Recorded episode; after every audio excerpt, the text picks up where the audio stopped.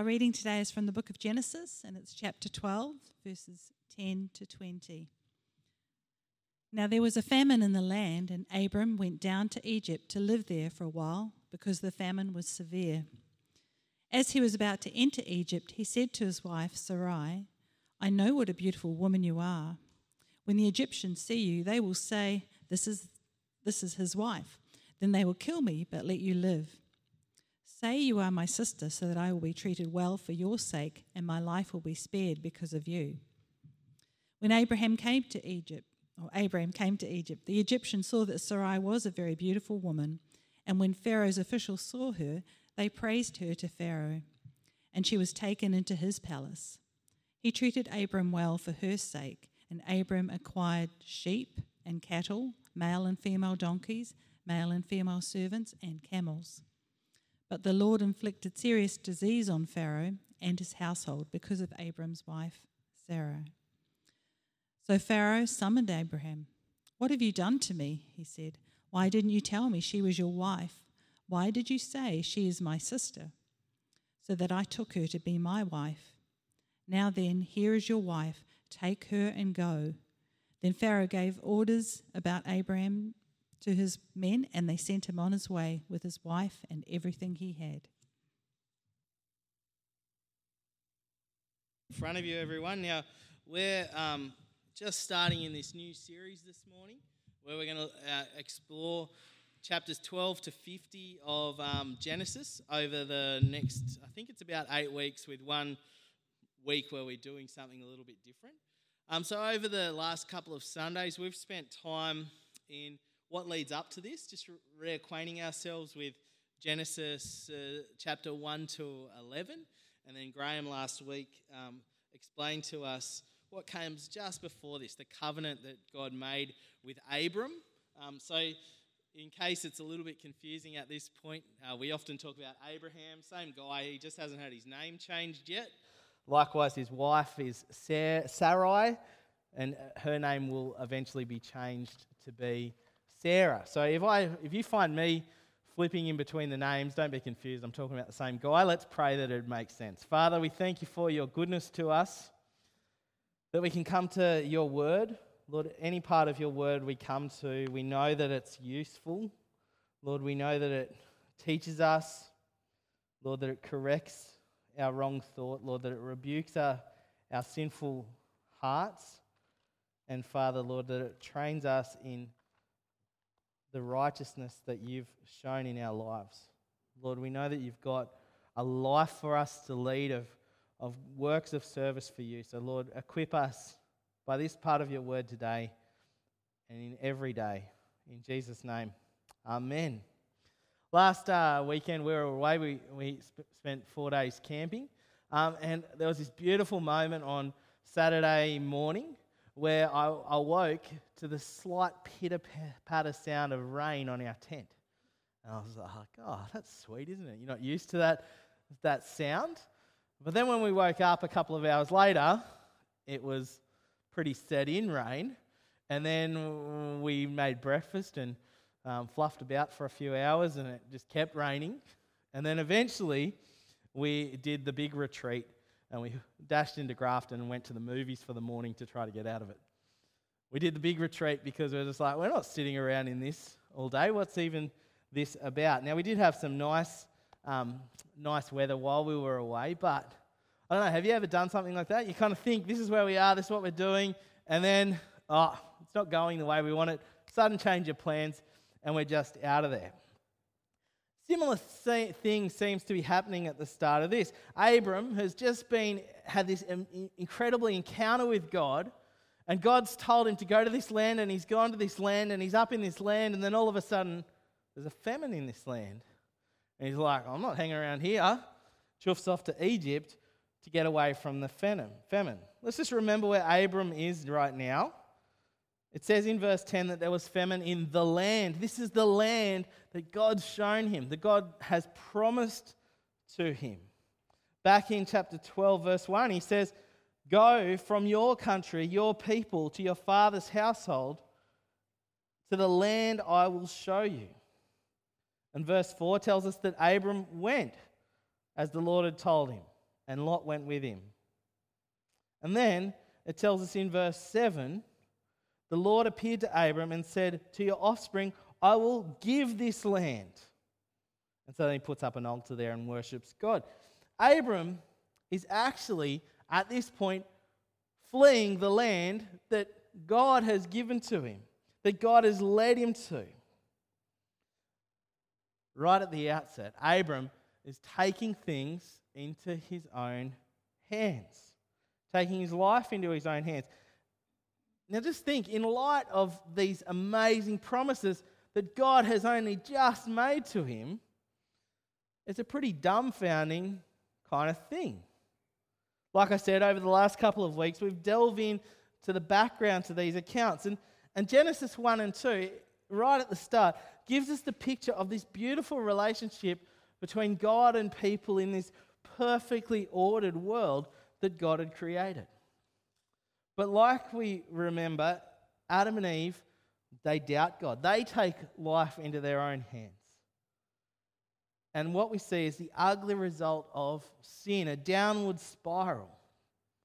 And then, Genesis chapter 12, verses 1 to 3, they introduce us to the beautiful covenant promises of God. So just hold that in your mind for a moment. Just reflect on those three things the sheer beauty of what God did in creating, the sheer ugliness that comes with sin, the mess that it makes. And then think about the sheer beauty of how God responds. What's God going to do with a world in a downward spiral of sin? Well, He makes a threefold promise makes Abram the father of a great nation, the promise of a land for them to dwell in, the promise of a blessing to all people. It's a promise of restoration. And when you think about this, it's going to be all of God's grace. This is God acting out of grace. He's not giving anyone what they deserve. But instead, like it reminds us in the second part of chapter 12, verse 3, all the peoples of the earth will be blessed through you. God is seeking restoration. Now, I've been using some words and I'm seeding them into this because I really want us to, to understand it in this way. In these next seven or so talks from Genesis, I want to unpack how this plays out, the, the beauty of the thing that plays out what I'm hoping that we'll grow in and what be challenged by and confronted by and encouraged by is God's faithfulness and goodness and his faithfulness to his own goodness and how that results in blessing. And as the beauty of God's goodness flows out, what we're going to see is the flaws, the, the, the sheer ugliness of the human heart is actually laid bare. And as we come to these passages and see them, see in them how God's grace works, we actually see that it's God's grace is the only thing that brings transformation. It's the engine room of all transformation. And we come to them as followers of Christ. And we can see these things in a fuller way. So let's get back into this account of Abram and Sarai in Egypt. I've already highlighted the first perplexing thing. The first perplexing thing that at the first sign of trouble, a famine, Abram's out of there. You might think, what is Abram thinking? You might wonder, is Abram even thinking at all? So far, he had actually shown obedience. In chapter 12, verse 4, we read that uh, Abram went just as the Lord had told him. But having already been obedient once, he's kind of already fumbling. He's going away from the promised land. And, and in doing that, he's actually created another problem. You see, he's got a problem, and it's the beauty of his wife, Sarai. Now, you might think that's not a problem, having a beautiful wife. Wouldn't he want a beautiful wife? Wouldn't his wife want to be considered beautiful by him? Who doesn't want their wife to be thought of as beautiful? But that's not at the heart of this. So he's worried that when he gets there, they will see her and that they'll want to knock him off so that they can marry her for himself, so that his wife can be stolen from them. It's the downward spiral again, the downward spiral of disobedience. And you just got to look at this and you think, Abraham, you total buffhead. Why didn't you just stay put in Canaan? You're creating problems for yourself now. Why didn't you just keep trusting the God that's already clearly provided, giving you this land? We asked the question Has he already forgotten the promises that God had made? And at this point, you can see clearly that, that the way he's acting is out of fear instead of out of trust. He's acting out of fear instead of out of trust. Just bank that thought, and we'll come and revisit that in a second. Because we've got to keep following the story. And, and, and what Adam, Abram comes up with next is, is actually a pretty awful plan.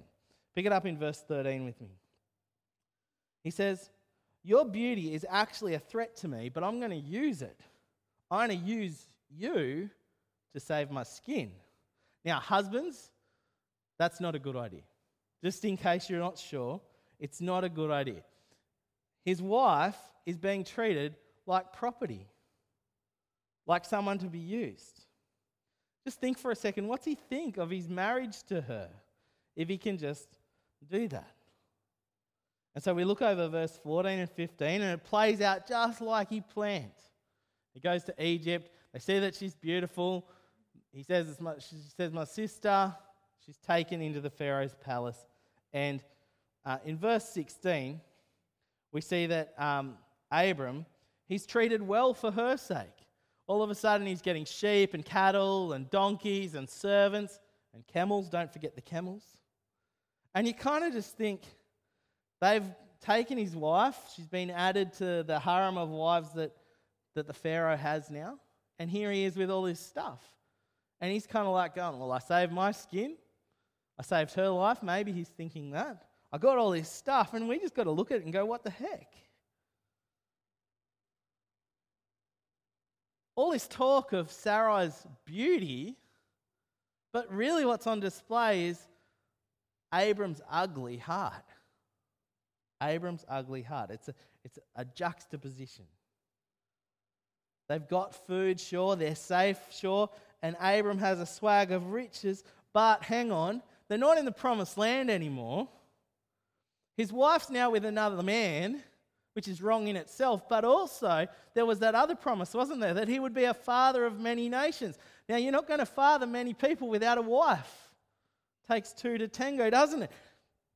How is the promises meant to come to pass now?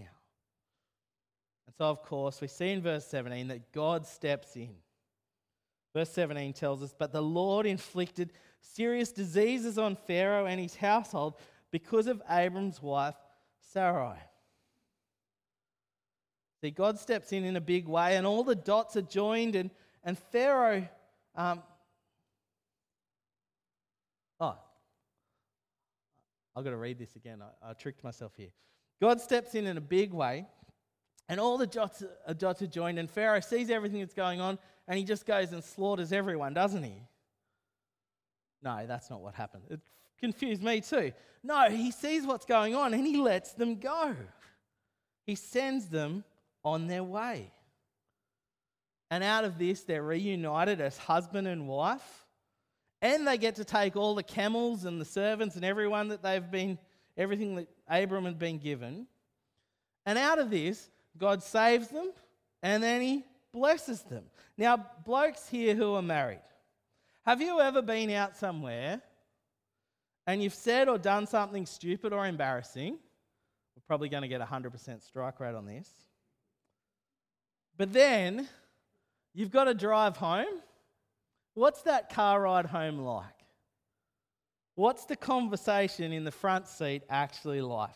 Can you imagine what Abram would have copped as they headed all the way back to Canaan? And yet I'm speculating, but I don't know if that would have actually rated a mention.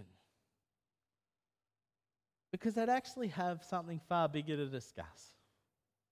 Because out of all this, God saves them and blesses them.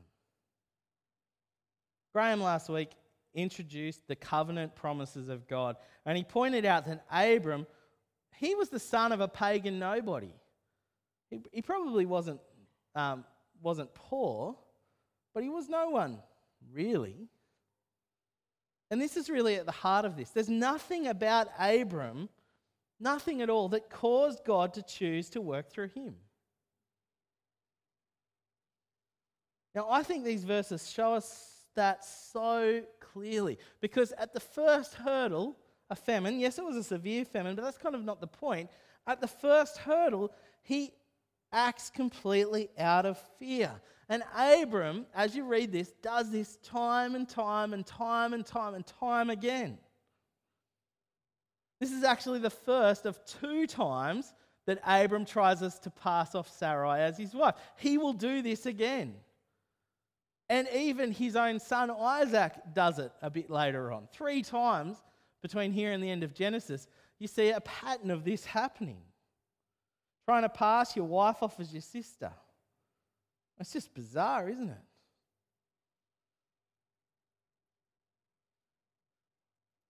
But it just reinforces to us what God's grace is like. What he's choosing is like. What He's bringing people to Him is like. It's reminding me of like when people take in a stray animal. I don't know if you've ever taken in a stray animal. Tara often speaks fondly of the strays that she took in. Tara, my wife, would talk about the stray, particularly cats. She even told me last night one time she took in a stray and thought it would make a good uh, anniversary present for her parents, which go figure. But the thing about taking an stray animal is they come in completely scared. I mean, they're basically feral, aren't they? And it's only as trust is developed, as trust is built, that they might become part of that. Isn't that what's, what it's like here?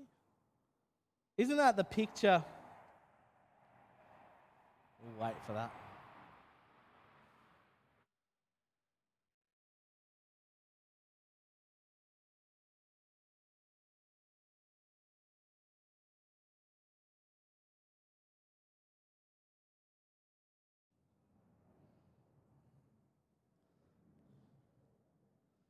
So, isn't that the picture of the ugliness of the sinner's heart? That we act out of fear instead of trust?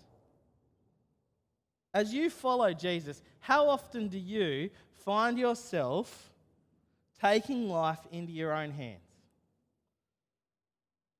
And doing that out of fear and doing that in place of patient trust in God. It's a truly ugly thing, and I think we all do it to an extent. I do it, I bet you do it too. But we need to realize that that is not following Jesus. When we behave and live in that way, it's not following Jesus, and so I'm going to call it out. It is ugly. And the reason it's so ugly is that because it fails to account for and recognize the most beautiful thing that has been revealed into our lives, which is the grace of God which is the grace of God. Just hold your hands out in front of you for a moment. Everyone do this and have a really good look at them. Now, you can do a whole lot with your hands. Warm yourself up. You can do a whole lot with your hands. Now, hold them together like you might be praying.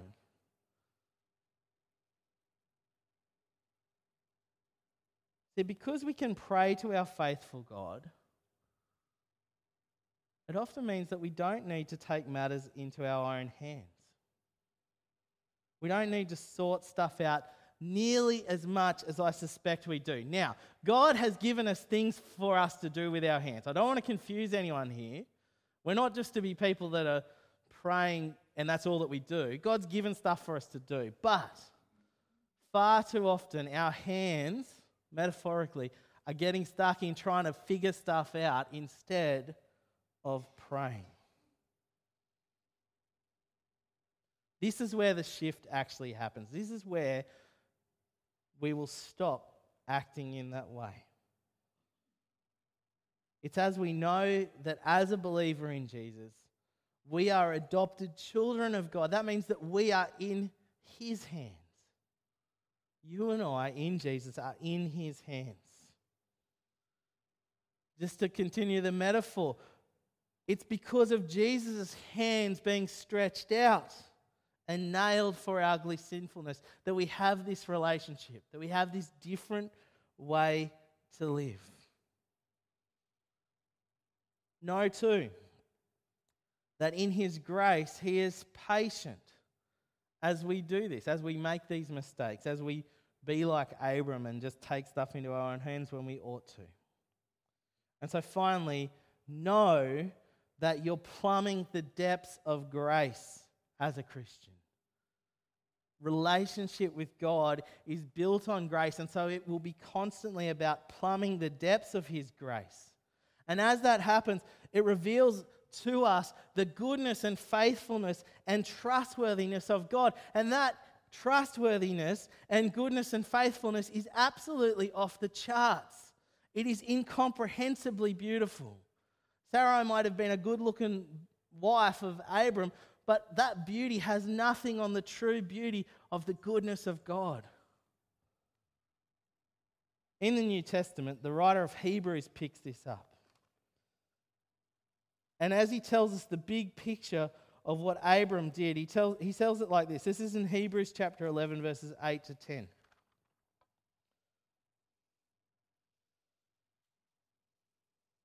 By faith, Abraham, when called to go to a place he would relate, later receive as his inheritance, obeyed and went, even though he did not know where he was going. By faith, he made his home in the promised land like a stranger in a foreign country.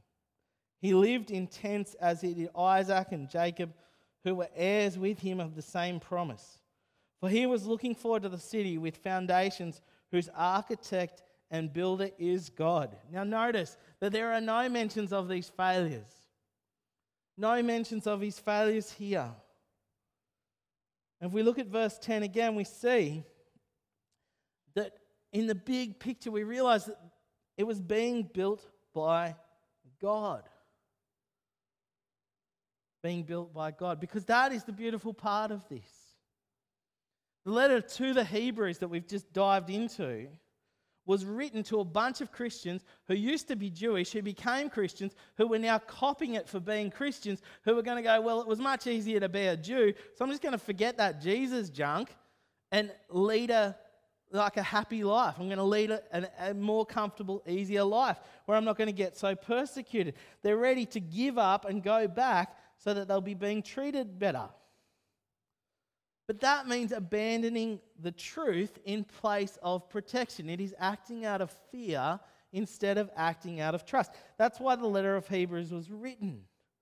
Written to people ready to take things into their own hands chapter 11 that we've just jumped into, serves up example after example after example of instead living faithfully. Living faithfully.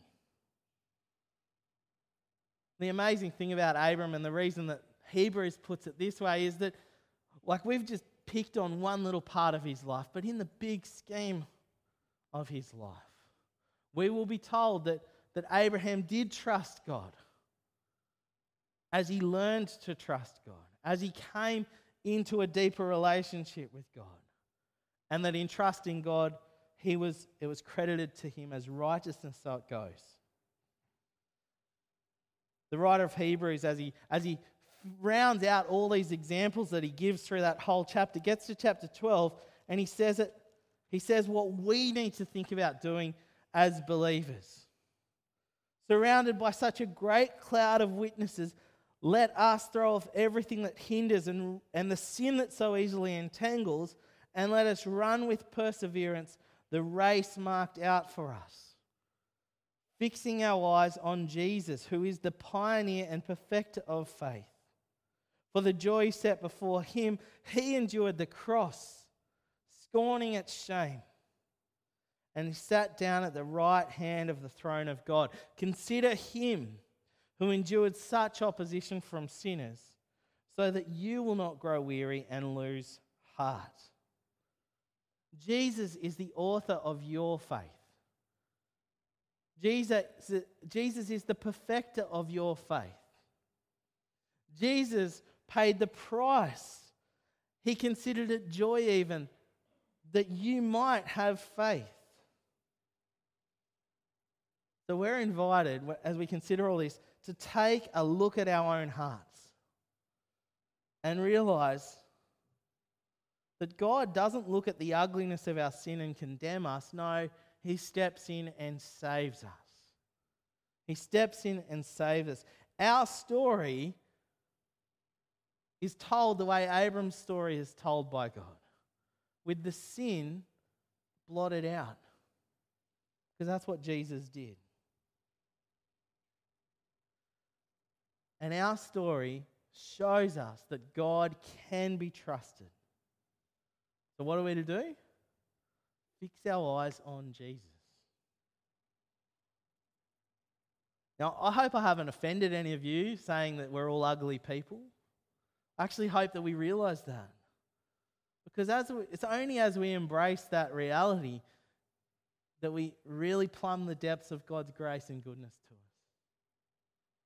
as, as each of us are constantly tempted. Maybe we're tempted to give up just because it's too hard, but we can be tempted by so many things persecution for the Hebrews, just fear of the circumstances for Abram. Could be any number of things for you. Tempted to be impatient, tempted to give up for a whole bunch of reasons. No, fix your eyes on Jesus. Use your hands to pray, not to just try to work it out.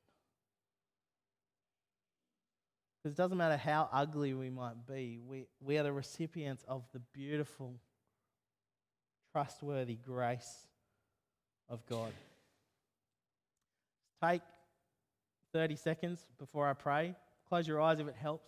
And just reflect on, on what we've thought about this morning. And then I'll close this out in prayer.